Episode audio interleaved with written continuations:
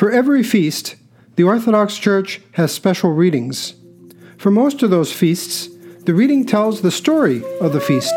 For example, at Christmas, we hear the story of Jesus' birth. At Pascha, we hear about Jesus' death and resurrection.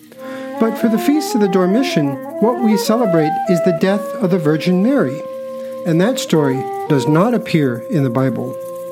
So what do we read instead? Well, we'll soon see that the reading the Church selects actually talks about a different Mary and has nothing to do with death. So what's going on? Why did the Church select these particular readings? The bottom line, trust in God is the key to it all. You're listening to The Way with Father Dustin Lyon, a podcast of the Ephesus School Network.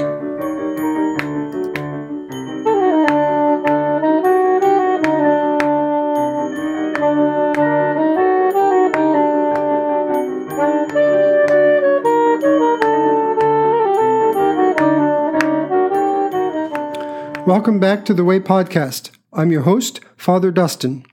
This past Sunday, we celebrated the feast of the Dormition of the Mother of God. In the West, this feast is known as the Assumption. Simply put, this feast celebrates the falling asleep or death of Christ's mother. While there are slight differences in theology for this feast between the Western Church and the Eastern Church, I'm not interested in any of that, at least not for this podcast. Instead, what I'm interested in are the readings that the Orthodox Church selects for this feast. For other feasts, as I said before, such as Christmas, Theophany, Annunciation, Pascha, Ascension, Pentecost, and the Transfiguration, the story appears in Scripture. So the readings for those feasts are simply the story from Matthew, Mark, Luke, or John. However, there's no story in the Bible for the birth of the Virgin Mary, her entrance into the temple as a young girl, or her death. So for scriptural readings for those feasts, the Church is in a position of having to select a passage that is somehow relevant to the feast. For the death of the Theotokos, what did the Church select? Well, for the epistle reading at liturgy, we read a passage from Philippians. And the gospel in liturgy, we read a passage from Luke. But it's a very interesting passage. Let's read the passage from Philippians first, and then we'll take a look at what's going on in the Lucan passage. Let the same mind be in you that was in Christ Jesus, who, though he was in the form of God, did not regard equality with God as something to be exploited, but emptied himself, taking the form of a slave, being born in human likeness, and being found in human form. He humbled himself and became obedient to the point of death, even death on a cross. Therefore, God also highly exalted him and gave him the name that is above every name, so that at the name of Jesus every knee should bend in heaven and on earth and under the earth, and every tongue should confess that Jesus Christ is Lord to the glory of God the Father. That's from Philippians 2, 5 through 11. I imagine all of you are familiar with this passage, but why would the Church choose this passage to read for a feast of the Theotokos? Or to think about it another way, what is the Church trying to tell us about the Feast of the Dormition with this particular passage? Good question. But before we start to explore that, let's take a look at the Gospel reading as well, and see what we can say about these passages when hearing them back to back, as we would in liturgy. This is Luke 10, 38 through 42. Now, as they went on their way, Jesus entered a certain village, where a woman named Martha welcomed him into her home. She had a sister named Mary, who sat at the Lord's feet and listened to what he was saying. But Martha was distracted by her many tasks, so she came to him and asked, "Lord, do you not care that my sister has left me to do all the work by myself? Tell her then to help me." But the Lord answered her, "Martha, Martha, you are worried and distracted by many things. There is need of only one thing. Mary has chosen the better part, which will not be taken away from her." Now, for those of you who are very attentive listeners, you're probably thinking, yes, this was the reading at Dormition, but that's not how it ended. Well, if you're thinking that, you're absolutely correct. This passage from chapter 10 ends with verse 42. But when we read this at liturgy, the reading includes verses 27 and 28 from chapter 11, making it sound as if it's one complete passage, when in reality, they are two different stories in the Gospel of Luke. Here's those extra two verses at the end of the Gospel reading for the Feast of Dormition. While he was saying this, a woman in the crowd raised her voice and said to him, "Blessed is the womb that bore you and the breasts that nursed you." But Jesus said, "Blessed rather are those who hear the word of God and obey it." Interesting. So what's going on? I think to understand these passages, which are really three passages, one from Philippians and two from Luke, you have to step back and look at the meaning of the Feast of the Dormition from the perspective of the Theotokos' entire life. According to tradition, the Theotokos was born to Joachim and Anna, who were barren. The story of a barren woman is a very familiar one to Bible readers. It's all over the Bible, going all the way back to Abraham and Sarah. As we know, Joachim and Anna prayed to God that he would bless them with a baby girl. And he did. The Virgin Mary. This sounds like a very nice ending to the story. The couple who so desperately wanted a baby finally were blessed with one. And if this were a Hollywood movie, that's how the ending would be.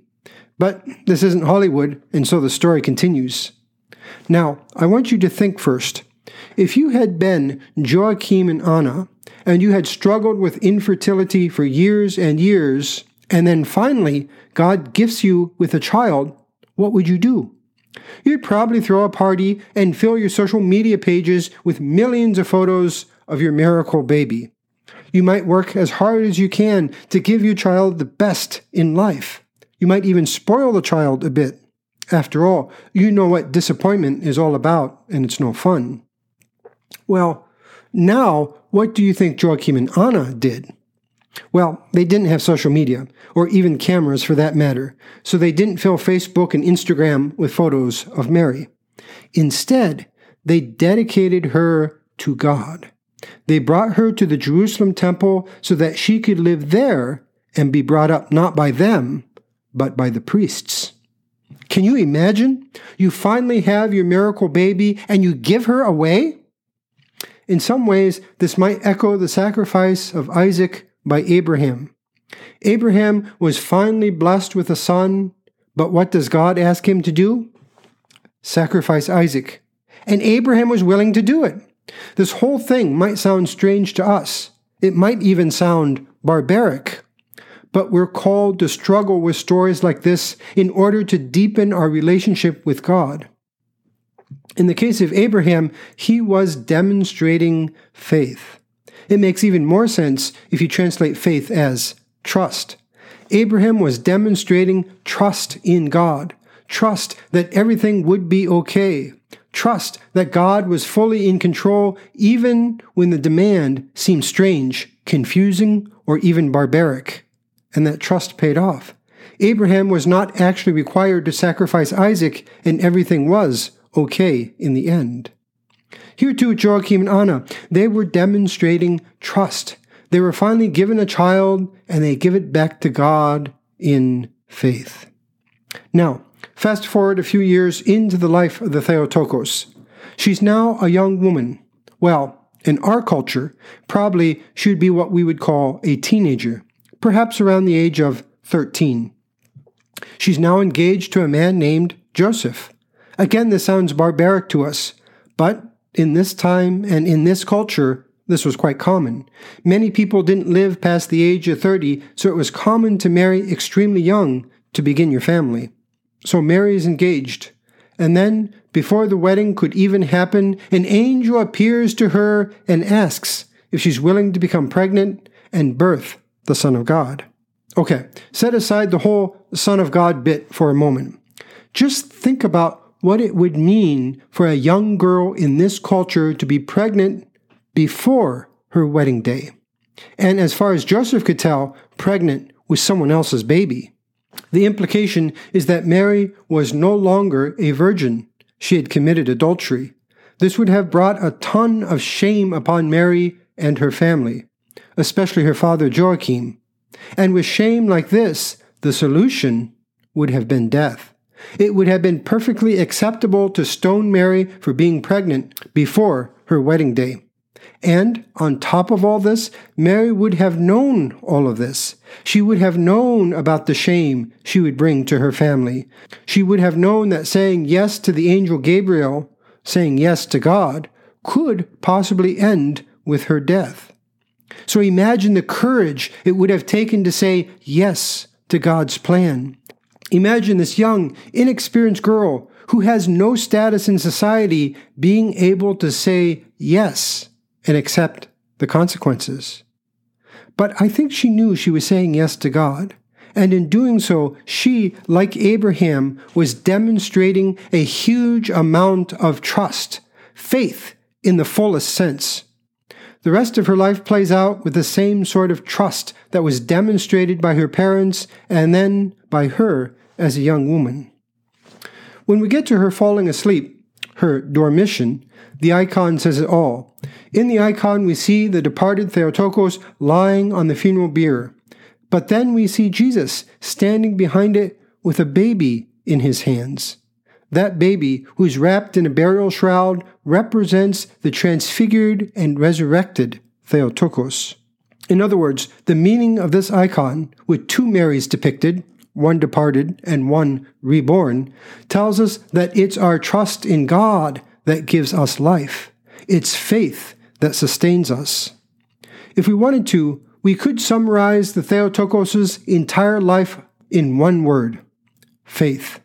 She becomes the mother of us all and shows us what it means to live as a Christian, what it means to live a life that's given over to God in complete trust. And in her Dormition, she shows us that this lifestyle, walking the way, is the fountain of life we're all searching for. Okay, with all of that in mind, back to the Gospel passage. The Gospel tells the story of Mary and Martha. And by the way, this Mary is not the Theotokos. It's a different Mary, but that's okay. I think the church chose it because of her name, but it also goes with the story. Anyway, Luke tells the story of these two women. Martha was distracted by many tasks. Many times we want to say that she was working to serve Christ and the disciples in her own way.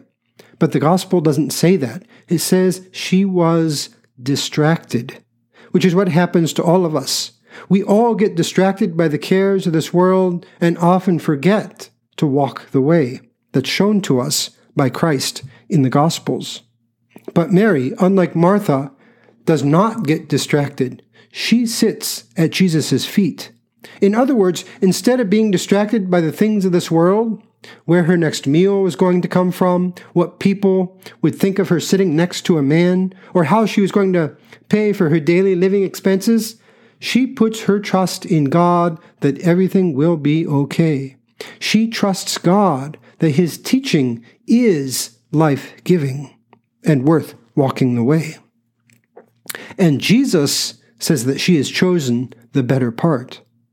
Those added two verses from the next chapter reinforce all of this. It says that the woman in the crowd wanted to bless Jesus' mother, but Jesus responds, we shouldn't be distracted by admiring people of faith. Instead, we should imitate them and actually walk the way ourselves. We should also put our trust in God. And so Jesus replies, blessed rather are those who hear the word of God and obey it. In other words, walk the way. The reading from Philippians also reinforces all of this. Paul begins by saying, let the same mind be in you that was in Christ Jesus. In other words, we should imitate Christ. Do as He did. To live your life as Christ lived His life is to have the same mind that was in Christ Jesus. And what sort of life does Paul recount? He says that Jesus humbled Himself, became a slave, and willingly died on the cross. In other words, Jesus' life was a yes to God, just as the Theotokos' life was a yes to God. Jesus didn't shy away from pain and suffering. He trusted God that even when humanity did its worst to him, everything would be okay. And in the end, it was. Because Jesus willingly went to the cross, Paul says that God exalted Jesus, and now every knee bends to his name, and this is all for the glory of God. In other words, Jesus was right to have faith in God, right to trust him. And if trust was good enough for Christ, it should be good enough for us, too. So why these readings for the Feast of Dormition? Because the life of the Theotokos is a life that demonstrates great trust and faith, and her death shows us the rewards of this. These passages from Luke and Philippians reinforce this idea that our faith should lead us to walk the way. So, the only question is, how will you walk the way today and demonstrate your faith in God? Until next time, God bless.